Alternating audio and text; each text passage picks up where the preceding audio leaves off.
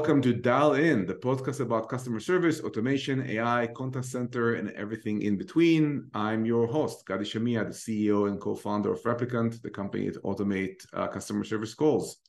Uh, today we have a really special episode. Uh, this podcast was recorded live uh, in Nashville um, with the CEO of OpenAI, Brad Lightcap. OpenAI is a company that took the world in storm um, when it launched ChatGPT late last year and change everything we think and believe uh, about AI. I had a fantastic conversation on stage uh, with some of our best customers uh, in the room. I, am sure you're going to enjoy it a lot. Um, without further ado, let's switch to Brad. I was in the uh, um, uh, I was following the the All In Summit. If anybody um, uh, watched the podcast, I've I've seen that Elon Musk joined from his airplane uh, using Starlink. This is not as cool, but uh, Brad, where, where, are we, where are we calling you from? Where are you now? Uh, I, am in Las Vegas. I, I, was speaking at an event last night, and um, my hotel Wi-Fi just cut, so I'm on my phone. I apologize. Uh, hopefully, uh, this this holds up. You may not know, but I, three years ago, moved to Las Vegas. Uh, if you need a place to crash, I have a really nice house. So just talk with me um, later. the internet is great, and I have Starlink as a backup, by the way. so I'm so terrified about no internet. I have Starlink as a backup. So, Brad, may, maybe just the first question just introduce yourself. How do you get into working as a chief operating officer for the hottest company on the planet right now? Yeah, well, um, so first, thank you for having me. It's great to be here. It's great to see you all. Um, I was excited to do this one. I've got uh, a lot of um, uh, excitement and hopefully um, some stories to share about uh, about our um, ability to, to, incorporate this technology um, into into support. but yeah, my, my path to OpenAI was uh, was somewhat somewhat lucky, I guess. I was previously an investor at Y Combinator. Uh, and OpenAI actually started as a YC research project. People don't know this, but um, it was a nonprofit back started back in late 2015, early 16, which is exactly the time I started at YC. Um, and so I we kind of grew up together somewhat at YC, and um, it was a project I always thought was really interesting, and it was really the only project in that YC research batch that started working. And I really was kind of studying exactly what was going on and how you know how it was going on. And this was 2016, 2017. Um, and when uh, and Sam had asked me at one point if if I could come help uh, with the restructuring of it and, and, and, fundraising, and so I joined as a CFO in 2018, uh, and it's been uh, a journey ever since. And you know, when I'm I'm working on AI from 2017, I've been thinking about AI from 2012 when when it was just very basic. But it feels to me that the world discovered AI on November 30th, 2022, which somehow the date is is engraved in my brain when you guys launched um, ChatGPT, was this a surprise to you that, that the world really, the AI world really can be thought of as a before uh, December, November 2022 and after November 22, or you expected this, this uh, uh, outcome? You know, in, in retrospect, it's not surprising. At the time, it was surprising. Um, and what I mean by that is so ChatGPT is is a is a, a GPT three class model, um, and the only thing that we did to it that was different than our base GPT three model was we made it slightly better at talking to people. We made it better at dialogue, and but it was the same kind of underlying intelligence. And so for us at the time, there was no way looking forward to think that that just that subtle change in kind of how the model can can interact with a person was going to lead to anything that was um, uh, kind of anomalously, um, uh, you know, more more engaging, or or, or um, would would would be the, the type of thing that would would set off the reaction that it did. Um, in retrospect, I think the thing that really is apparent is um, really kind of how if you make these models more human-like, if you make them a little bit more approachable, and you make them a little bit easier to use, and you really tap into the thing that makes them special, which is that they can take a natural language input that doesn't have to be perfect. It can be it can be highly descriptive or highly not descriptive, um, but it just can can can proxy natural language in the way that you would talk to another person, and make use of that and make sense of it and return an answer that's that's rich and, and useful. Um, that that's a really powerful thing. And um, so looking back, I, I, guess we we have a new appreciation for it. And one thing I, I thought about was it's, this is not the first general purpose chatbot that is launched on the internet. And everyone else that was launched before just became racist after 24 hours and was uh, taken off the, the world. And, and we say, okay, whatever, let's wait out three years for the next bot that will become racist. How did you prevent ChatGPT from becoming one more um, general purpose bot that, that, just learned to become racist after a few days and, and uh, become useful, useless because of that? Yeah. So this this really goes back to OpenAI's mission, uh, which is to build artificial general intelligence that's safe and benefits all of humanity. And we always underscore the safety part uh, of our work. We spend probably half of the amount of time, half of our, our amount of time that we spend training the model, um, doing kind of equal amounts of work on the safety side. So GPT-4 is a good example. When we uh, when we trained GPT-4, it took uh, a few months to train GPT-4 we subsequently spent six to seven months just making GPT-4 safe. Um, and we have a, a, variety of processes that, that, that we do on what are, what's called a post-training basis. So um, a combination of fine-tuning and other things um, that we take really seriously to make sure that these models um, really respect uh, their users, really respect um, what we would consider to be uh, the bounds of kind of civil discourse and discussion, um, that they're, they're not prone to, to racist uh, or you know or, or otherwise inappropriate um, uh, responses. Uh, and there's a lot of work that goes into that, and it's it's not trivial. Um, but for us, you know, the calculus is uh, we need these these systems to be useful. Um, they can't be safe and they can't be broadly beneficial if they can't be trusted. Uh, and so, the more work we can do and the more competency we can build as a company in making these systems safe, you know, not only is that important to our mission, but the, the better it is for for the world. And you touched a little bit about how, uh, how this, the sausage is made, uh, at least when it comes to safety. Uh, if you need to explain to a layperson that doesn't fully understand AI how this magic is created, because this definitely feels to many people like magic. I snap a picture and I see something, or I type something and I get an answer which sounds human like, uh, or this very smart human like. How does it work? Yeah. Well, so um, and now I feel like I'm I'm I'm I'm being treated like ChatGPT is. Explain this to me like I'm five. Yeah. Um, but the, the, simplest way to not, think not about five, it. 12. yeah, there you go. Um, it's it's kind of like having having kids. Um, so it, you know, and in this case though, the the the kid starts with this really broad and quite um, quite complex understanding of of the world based on you know effectively a random sampling of the internet. And uh, of course, there's a lot of stuff on the internet that you know you wouldn't be proud of uh, certainly to have your kid know and repeat. Um, and so the process that we go through after the model, the base model is trained, is basically just teaching the model um, what's right and what's wrong, and teaching it um, what's acceptable and what's not acceptable.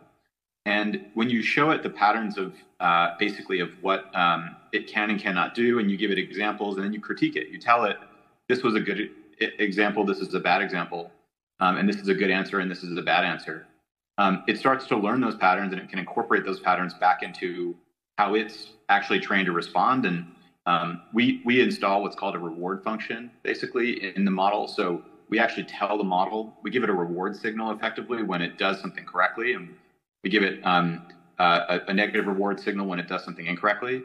Um, and so we apply a lot of human judgment there, uh, and we work with a lot of people who bring that judgment to bear in different domains. So it's not just how do you make the model not racist, for example. It's how do you make the model um, give a more factually useful answer in the context of chemistry or biology or economics. Uh, and that's so we have to work with a really kind of broad, broad cross section of, of, of, experts to um, to try and tune tune the model and tune that reward function. Now I imagine ChatGPT as a big fat cat and it's getting a reward. It's like, yeah, so much Give it fun. a treat every time. Give yeah. it a treat. Uh, forever, ChatGPT for you will be this big fat cat that uh, getting rewards for uh, good behavior. You know, on this note, um, there's this, of course, the joke said it's, if it's, it must be true if it's on the internet, which of course it's not the case. How did you avoid the, the, uh, the situation of not everything on the internet is true? Actually, a lot of what's on the internet is not true. Um, how, there's not enough humans in the world to go and classify what's true and what's not. How do you make your models uh, mostly true most of the time? Yeah. Well, so a um, couple things. So part of it is the, the distribution of information on the internet for the for the the topics that have that are well represented in that distribution generally have you can generally infer a source of truth based on how much that those facts are represented in the data. So you know if if you wanted to go um, look up what is the you know um, the capital of a given state, the internet by and large will reflect truth there. You may get a few comments or a few jokes or whatever the of people saying, "Oh, the, the capital of, um, uh, of of New York is is New York City, not Albany." Um, but uh, by and large, that that fact is well represented on the internet, and so it's going to, you know, in the distribution of data that these models are trained on, it's it's going to reflect that, you know, if you ask the model, it's going to reflect that the, the capital of New York is Albany. Um, the uh, the thing that's that's harder though is for the long tail right? Where there's not as rich of uh, a, a, kind of collective understanding on the internet of the truthfulness of a given thing. Um, and there, you know, it's a couple things that we do. So one is um, kind of partly what I described in that process uh, of basically doing that that that post training uh, work that we do is how do you actually create evaluation sets that test for where the model's knowledge is a little shakier on certain topics. Because if you can find where the model has knowledge gaps, then you can start to fill those gaps in by giving it the correct answer. And like I said, defining that reward function in a way that rewards answers that are more factually correct. And interestingly, one of the things that we see is when you when you teach a model to be correct about one thing, it actually makes its broader level of truthfulness and correctness higher on other things. So if you can teach it a fact about biology and kind of part, you know, more or less hardwire it to think that that is the right thing, and then you ask it an adjacent question, a related question about another thing, it's more likely to get a correct answer on that other thing, um, having known you know what, what the correct answer was on the previous thing. Um, and so there's an interesting pattern of relationship there that we can exploit just by giving it a little bit of example of, of what's correct and what's not, and giving it a little bit of feedback. Um, but really, the thing, the way to think about these models is not as factual engines, right? They're not databases where there's a, a, a, a piece of information stored in the database that can be retrieved on command um, they really are reasoning engines. And so they're trying to give you as best an approximation based on all of the knowledge they've kind of, you know, all of the, the, the things they've read in the books, so to speak, about, uh, you know, what, what might be the correct thing or what might be the thing that's most likely based on what you asked. Um, and the way that we tend to actually point people around the problem of factualness and truthfulness is really to supply it with source of truth data. So treat it as an engine that runs on top of a source of truth of data and let it go reference that data and reason about what the right answer might be in relation to the data it sees to be able to return you the best answer. And that's a mechanism that we call retrieval. Uh, and so, you know, ultimately, you as a provider of uh, of a service, or you know, as a as a as a as, a, as an owner of, of content or data, have the thing that's correct and the thing that you should use the model for is not to try and memorize that fact to regurgitate it so much as to use it to reference that data set, reason about what the answer is, and then and then return an answer that's um, that satisfies the request. Uh, and so that's very much the kind of mode that we see uh, the technology deployed in that we think is really the right way to think about it. So, so you describe a world in which there's a lot of human curation in making sure that these models work and provide the right answers. Uh, we hear that in China, AI models have to represent, for example, the, uh, the thoughts of, of uh, Xi as, as uh, the, the, source of truth. Uh, how do you prevent outside influence for, for really tilting the balance uh, or tilting the scale when it comes to the answers that, that OpenAI and the various ChatGPT models provide? Yeah, well, you know, we, we try and, and make sure that we, we think the data that we train on is representative of uh, of the world and of the value systems that that we think are important to represent. So, um, you know, we, we think that you know democratic values, human rights, and, you know, and giving the model an appreciation for those things is important. Um, and so uh, that all goes into the pre-training process. But um, you know, I think you can always I, I kind of look at it the other way, which is you can train these models on a lot of data, and they're going to reflect that data. Um, the, when you want them to behave a certain way, it's almost always a, a post-training process. It's almost always a way that says, okay, the model has this very big and raw intelligence. How do you start to narrow that intelligence so that it's really only applied or expressed in a certain way? And I think that's probably the work that you're describing that a lot of you know would be kind of authoritarian regimes uh, would would try and implement basically is to say, okay, we have a model that was trained on this big corpus of data. Now, how do we get the model to only respond in a certain way, or only espouse certain values, or um, or, or, only express you know views a certain way? Um, and uh, and that's you know that's something that we we think is is bad, and we want to give individuals more control over how the models uh, you know relate to them and express their values and reflect their values and their their, their worldviews. Um, you know the idea that kind of a centralized uh, source of um, uh, of truth, you know, basically, or a source of uh, of control of, of that uh, is, you know, of how those models respond in the broadest sense is uh, is something we don't stand for.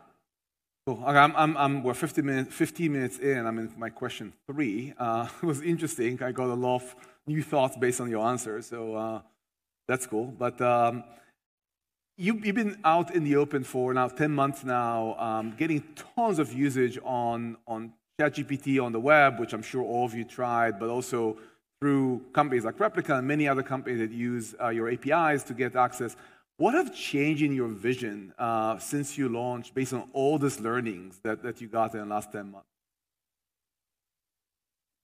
One thing we have a new appreciation for is um, is well, one is how how like wide and messy and diverse the world is, um, and then also how generalizable uh, these tools are to applying you know being applied to problems in every corner of the world.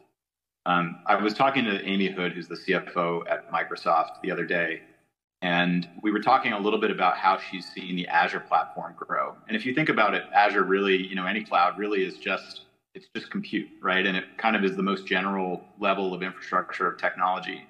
And she, I, one, I was, I was asking her, you know, if if she was surprised at how how large that um, that business had gotten. She was surprised at how large it had gotten, how fa- and how how fast it had gotten that large. Uh, and she said it at first yes, um, but in retrospect no.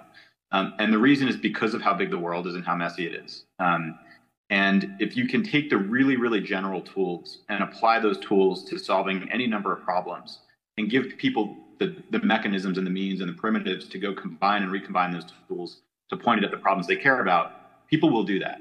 Um, and I've always really held that dear somewhat as a kind of philosophy for how we build up an AI is really we're tool builders. It's how do you take these models as a new tool give people exposed to people the, the ways that they can use those models to to apply you know be applied to a problem um, and then, you know, let the world have at it um, and give people an opportunity uh, to go pull the models and the intelligence layer into the things they care about. And so, whether it's support or whether it's sales and marketing or finance or software engineering um, or creative arts, um, these are all places that we've seen the models applied, um, and where you know where we've seen fairly dramatic impacts in some places, um, and where I expect you know we, we ultimately will see a lot of, of development in the future. And you, when, you, when you launch ChatGPT, the only way to interact with the model was just typing into it. Uh, now, I don't know if you guys have noticed, you can upload an image and ask it questions. I tried last week to, uh, I made a really nice challah um, for the holiday, and I uploaded the image. Hey, can you give me a recipe from that? And it gave me a recipe. Mine was still better, but um, at least it gave me a recipe. Uh, and, and you can interact with it using voice. Uh, when you think through the future, uh, this is all available today, and you can try it out. Um, what will be what some other ways that you'd be interacting with a machine? I think it'll be a combination of of all of the um, you know basically all of the senses that that we have, and so um, you know the ability to uh, to speak to it um, and have it speak back to you, uh, you know, in a very conversational and fluid way feels like it's going to happen fairly soon. Um, the idea that it should be able to see what you see and be able to interpret the visual world the way that you interpret the visual world um, is correct. And I think that you know that's an important unlock and a superpower that um, these models have that is not really yet appreciated. Um, we're really excited to roll out GPTV as widely as we can roll it out. Um, it's just an, it's probably the most amazing thing I've seen from this kind of current era in terms of how these models work and how they can reason about visual imagery. Um, and then you start to think you can extend that to other things. You can extend it to to audio inputs. You can extend it to code inputs. You can extend it eventually to video inputs. Um, and uh, it gives these models really a very vibrant, you know, sense for the world and, and, how to engage with it the way that we engage with it. We see things in motion, we see things in color, we hear things, um, and we read things. Uh, and um, I think you know that's we don't quite understand yet the the impact that that all is going to have collectively.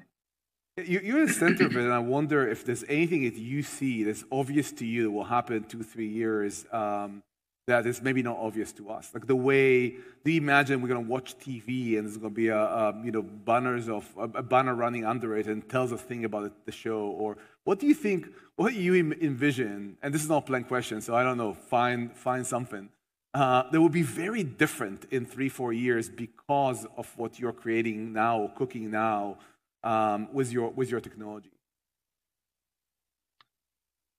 It's a good question, and, and I always think with big phase shifts in technology that the the effects that have the greatest impact on the world are always hard to predict at the outset. Um, they're always second and third order effects that are the kind of non-obvious things that you can kind of intuit. You would intuit when you first see the the core capabilities of the technology. So one example would be like in the internet, you know, if you had asked someone in 1990 to have predicted, you know, the rise of social media um, and then the kind of subsequent impact that large, you know, global scale social media companies would have on elections and on, you know, the, the social discourse and all of that, um, I think it would have been hard to to have seen that. Um, it reminds me a little bit of the meme of the guy that kind of is is is um, uh, knocking over the first really small domino, and then it kind of escalates all the way to the super large domino. Uh, you know, that, that's that's somewhat how I think about kind of how these things work. But um, you know, for us, I think um, the the thing that kind of comes to mind is just the the the interaction model that people have with technology is going to change, and I think in some ways it's going to be really good. I think it's going to knock down a lot of barriers to access. It's going to lower the cost of access and the cost of, of quality um, in what people can do with tools like this meaning, you know, for example, if you can use these tools as assistive in a healthcare capacity um, in areas where there's shortages of doctors, um, you now can provide fairly high quality healthcare to more people at lower cost. Uh, and I think that's something that's going to be a, you know, a positive second order effect. Now, a, you know, a second order effect that may not be as positive or may not be as obviously positive um, is that people will have, I think, relationships with these tools that um, are in some ways emotional, right? I think these tools will get really good at being able to, unfortunately, manipulate people. Um, and so, how do you build the safeguards in to make sure that these systems, A, don't have that capacity, um, and B, that there's clear demarcations uh, for when you're interacting with an automated system, an AI system, versus when you're not, um, and to make sure that the, the, the, the, nature of that discourse is, um, is healthy and productive. Um, and I think these are just antibodies that we're going to have to build up as a society. Uh, I don't think there's a way to kind of, you know, legislate these things today per se. I think um, these are things that we're just going to have to figure out um, as we go. And, you know, we at OpenAI are trying to work as hard as we can to make sure that we're as transparent about seeing these things coming as we can be and, and working with relevant, you know, everyone from developers to, to policymakers to, um, you know, to, to civil institutions uh, to make sure that we're resilient to some of these things.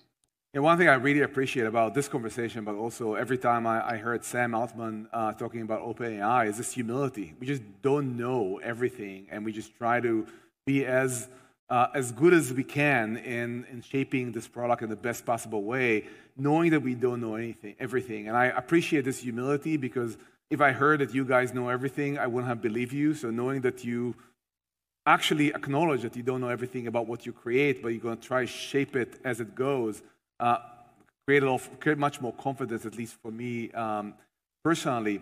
So, you know, the, the next one I want to ask you is there's a massive industry that was literally created uh, in and around um, uh, large language models and, and, and uh, OpenAI. What is your role in this industry? Where, where, where's, where's OpenAI and where's this rest of the universe that, that consumes OpenAI and other LLMs? Yeah. Well, cer- certainly, the I think the industry is is still somewhat sorting itself out. Um, it feels like we're almost in this kind of Cambrian period of, of, of, the industry where there's a lot happening. There's a lot of companies getting formed. There's a lot of tools getting built. There's a lot of pieces getting filled in. There's a lot of standards getting established. But um, and it's happening at such a rapid clip that even it's hard for even us to keep up with everything. Um, where we fundamentally see our role, I think, is just pushing on the quality of intelligence. So um, you know, in a kind of in accordance with our mission, right? Our goal is to really build the, the smartest possible models that we can we can build and to push the technology on the intelligence spectrum as far as we can push it. Um, now, whether or not that's where the the sum total of activity concentrates or not is unclear. But um, that's our goal, and we think that the the really big society-changing benefits that come from the technology will largely come from the really advanced and really intelligent systems.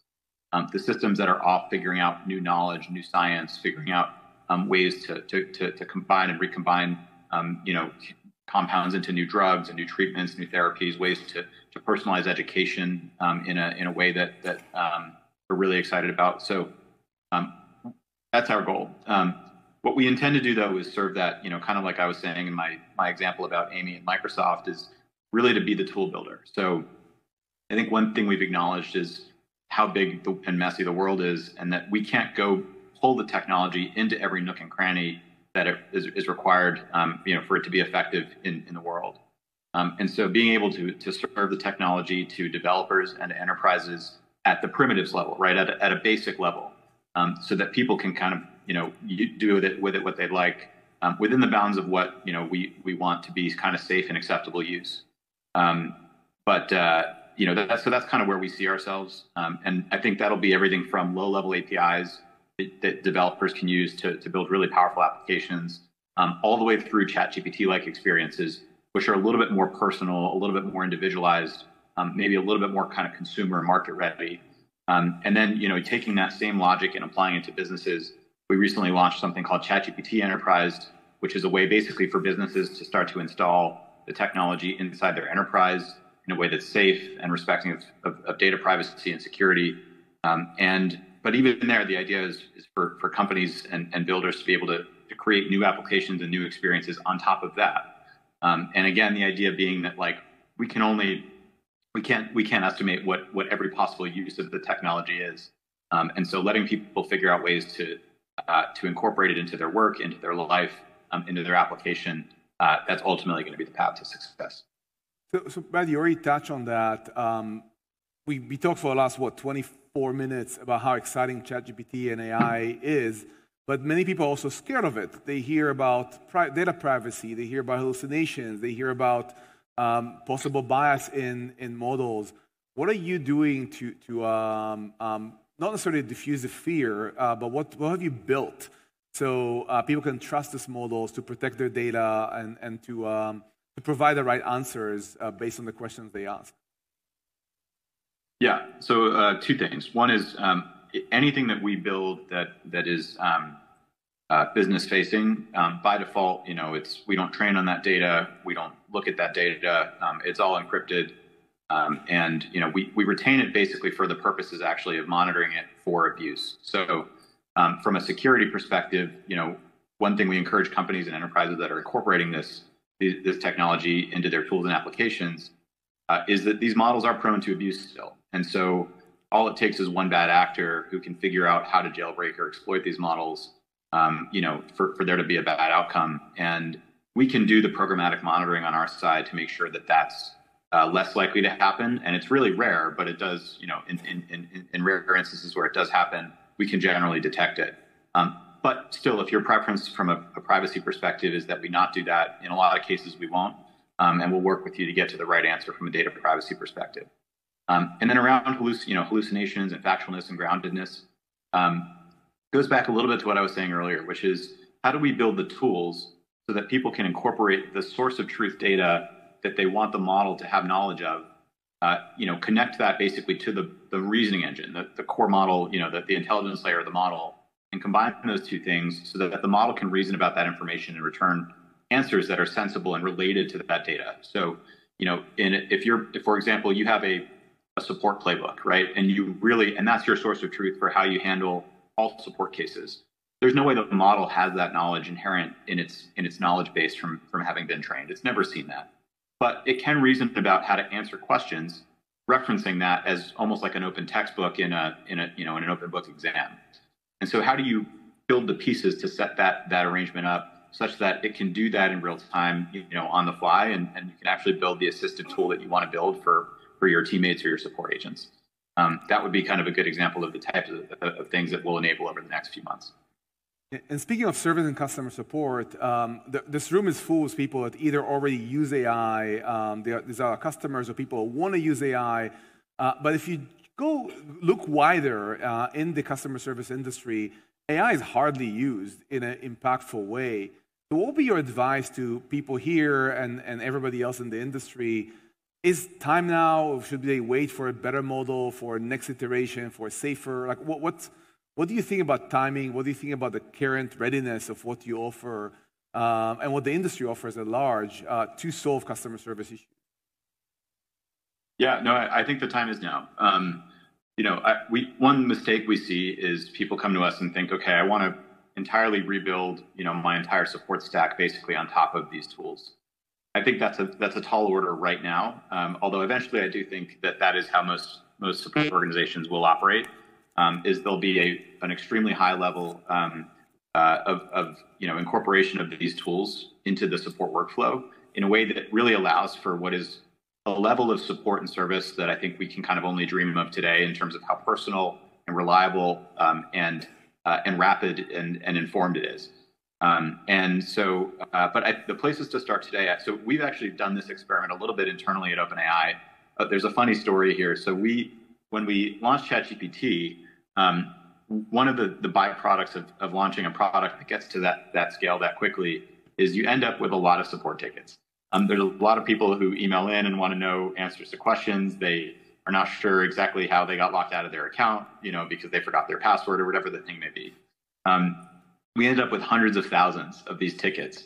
Um, and we had a really, really small support team. Um, we had, like, I think, something like three or four people on the operations side, um, and then, a, you know, basically a handful of um, uh, of, of, uh, of, folks that we worked with on an outsourced basis. And so no one was prepared for that avalanche of, uh, of tickets. Um, and one of the things that we did was we really kind of started from scratch and basically said, how do we use GPT-4 to start to solve this problem?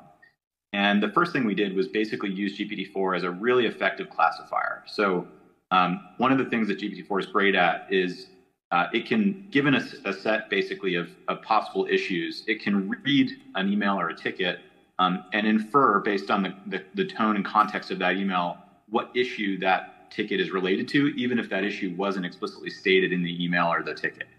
And so we got to this really rich classification. I think we had an ontology of, of something like 50 different um, different classification categories. Um, and that actually let us start to parse that big bucket of tickets. Um, and then we actually could use GPT-4 to start to write programmatic responses to some of those tickets. We could actually use it basically as a routing agent for certain tickets that required more of a human touch that are you know high severity tickets. Um, and that's actually the system that we're continuing to build on today.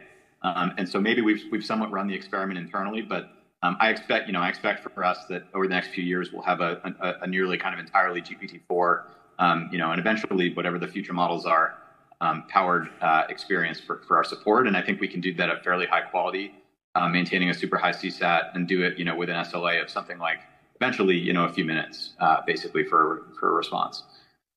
That's amazing, Brad. We, we kind of run a little over, and I know you have a busy day, so I want to uh, thank you for your time. Enjoy uh, Las Vegas, and, and everybody else. Thank you, thank Brad for joining us.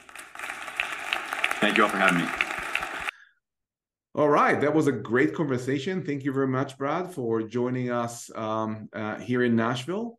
Uh, I really love the conversation and appreciate the amount of effort that, that OpenAI puts in R&D and making a world a slightly better place. Um, and I hope you enjoyed the uh, the show. Quick reminder, uh, Resolve was our customer service uh, conference in Nashville, and we're doing a rewind for Resolve on November 16th. Link to sign in is in the uh, episode uh, notes. Thank you very much. and Until next time.